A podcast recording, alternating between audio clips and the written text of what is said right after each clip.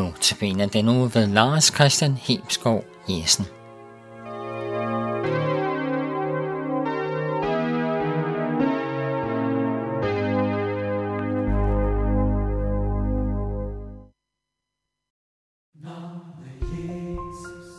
det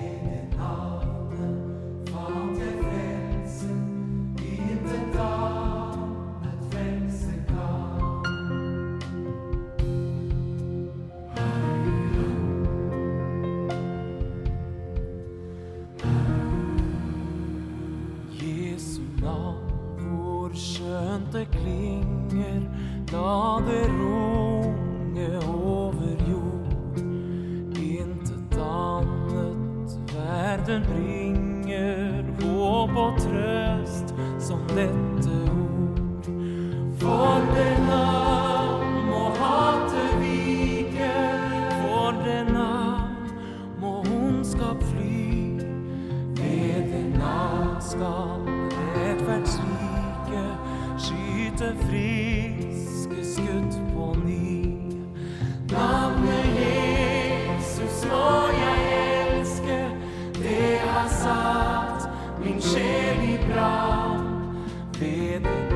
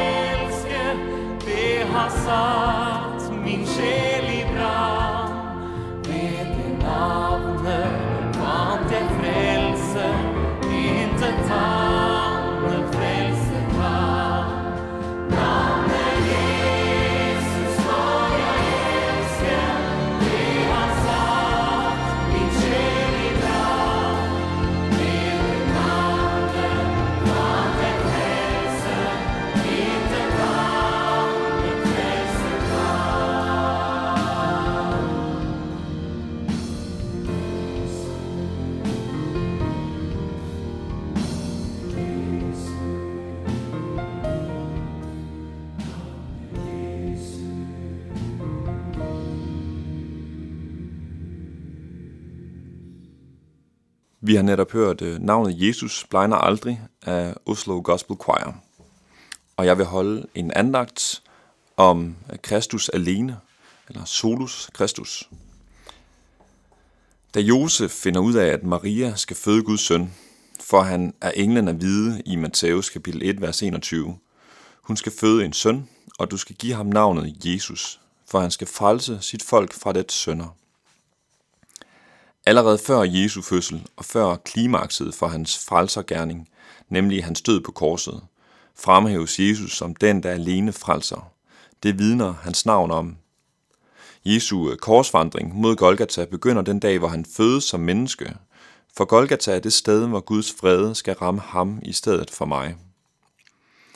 I Jesu tale til israelitterne gør han det flere gange klart for tilhørende, at skal de finde noget for den hellige, ophøjede Gud, og få del i frelsen og det evige liv, så rækker gode gerninger og talrige bønder intet.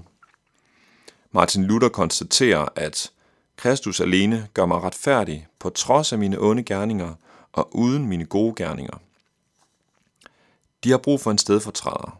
En, der er uden synd og som kan påtage sig deres skyld som det absolute sonoffer, hele Gamle Testamente profeterer om. Og det blev så stærkt for mig, at hele tempel- og offertjenesten på gammeltestamentlig tid havde det mål at pege hen mod Messias, som det virkelige offerlam, hvis blodet skulle dække hele verdens synd. Så ved israeliternes ofringer blev Guds løfter om en forestående frelser manifesteret gang på gang. Troede de på de her løfter, jamen så galt Jesu død os i deres sted. Jesus siger i Johannes evangeliet kapitel 6, vers 35 og 40, jeg er livets brød. Den, der tror på mig, skal ikke sulte, og den, der tror på mig, skal aldrig tørste. For min faders vilje er, at enhver, som ser sønnen og tror på ham, skal have evigt liv, og jeg skal oprejse ham på den yderste dag. Jesus bruger her et banalt menneskeligt behov, nemlig behovet for mad og drikke, til at pege på sig selv som det brød, der giver liv, og uden hvilket livet dør. Det er bemærkelsesværdigt, at Jesus kort for inden har underbygget det her billede med sig selv som livets brød ved at brødføde 5.000 mænd for uden kvinder og børn på mirakuløs vis, som for ligesom at understrege, at der hos ham og i ham findes en uudtømmelig kilde til liv. Og lever vi ved kilden, så skal vi oprejses på den yderste dag til evigt liv. Senere i Johannes evangeliet i kapitel 8, vers 12 forkynder Jesus, jeg er verdens lys. Den, der følger mig, skal aldrig vandre i mørket, men have livets lys. Igen konkretiserer han sin betydning for mennesker igennem et håndgribeligt billede, nemlig forskel mellem lys og mørke. Uden Jesus som lyset i vores liv til at oplyse den sti, vi betræder, far vi vild i fortabelsens mørke. Jesus minder os om, at han ikke kun er Israels lys, men hele verdens lys. Gud rækker frelsens redningskrans til alle. Senere i Johannes evangeliet i kapitel 10 beskriver Jesus sig selv som den gode hyrde. Der står, jeg er den gode hyrde. Den gode hyrde sætter sit liv til for forne. Jeg kender mine får, og mine får kender mig, ligesom faderen kender mig, og jeg kender faderen, og jeg sætter mit liv til for forne. Mine får hører min røst, og jeg kender dem, og de følger mig, og jeg giver dem evigt liv, og de skal aldrig i evighed gå fortabt, og ingen skal rive dem ud af min hånd. Jesus er den gode hyrde, ikke sådan en som i mødet med ulven og faren øh, tager benene på nakken og lader forne i stikken for at redde sit eget skin, men som offrer sig selv for at redde sin jord, som opsøger det vildfarne for og leder sin jord på sikker grund. Jesus pointerer, at de får, der hører hans røst og følger ham, ikke skal gå fortabt, men leve evigt. Dermed antyder han også, at det menneske, som ikke kender ham, og som ikke er kendt af ham, går en evig fortabelse i møde. Alene Jesus frelser. Og særligt skarpt udtrykker Jesus det i Johannes evangeliet kapitel 14, vers 6, hvor der står, Jeg er vejen, sandheden og livet. Ingen kommer til faderen uden ved mig. Jesus er den vej, der fører til et mål, nemlig til faderen.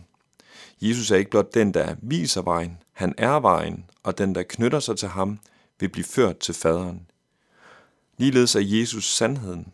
Han er vejen, fordi han er sandheden, den sande åbenbaring af faderen. Så Jesus ikke blot lærer om sandheden, han er i sin person sandheden selv. Og endelig er Jesus livet. Han er vejen, fordi han er livet. Han kan ikke blot øh, vise hen til livet, jamen han er selve livet. Det evige liv får et menneske derfor alene hos Jesus. Kun gennem ham kan jeg forenes med Gud.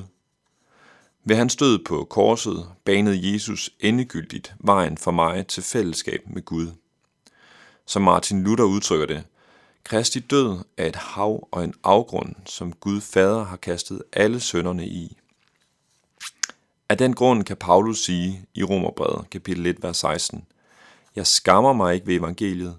Det er Guds kraft til frelse for enhver, som tror, både for jøde først og for grækere. For Paulus har erfaret, at Jesus ved sit blod har gjort ham fuldkommen ren og retfærdig, ja himlen værdig. Det sætter ham fri fra alt det, som før tyngede ham og spærrede vejen til Gud, og fri til at leve som en frelst sønder i taknemmelighed til Gud. Hvorfor skulle han da skamme sig? Evangeliet om Jesus stedfortrædende død er jo et glædeligt budskab, som hele verden har brug for at høre. Jesus er på en gang vort sonoffer og vor ypperste præst, og som der står i Hebræerbrevet kapitel 10, vers 12-14, har han frembåret et eneste eviggyldigt offer, nemlig sig selv, for synder, og derefter taget sæde ved Guds højre hånd, hvor han kun venter på, at hans fjender skal blive lagt som en skammel for hans fødder. For ved et eneste offer har han for altid ført dem, han helliger, til målet. Jesus har altså skaffet soning for vores synd, og skabt forsoning mellem Gud og mig ved hans eviggyldige offer. Jeg synes, det er så stærkt et ord, eviggyldigt. Som Guds barn lever jeg som en himmelborger. Jesus han har allerede ført mig til målet, selvom jeg stadig lever på jorden. Jeg er himmelborger, retmæssig beboer i Guds rige, fordi Jesus er min retfærdighed. Og den virkelighed har jeg brug for at blive mindet om gennem Guds ord og vidnesbyrdet fra kristne brødre og søstre igen og igen. Og vi vil nu høre Cornerstone af Hillsong.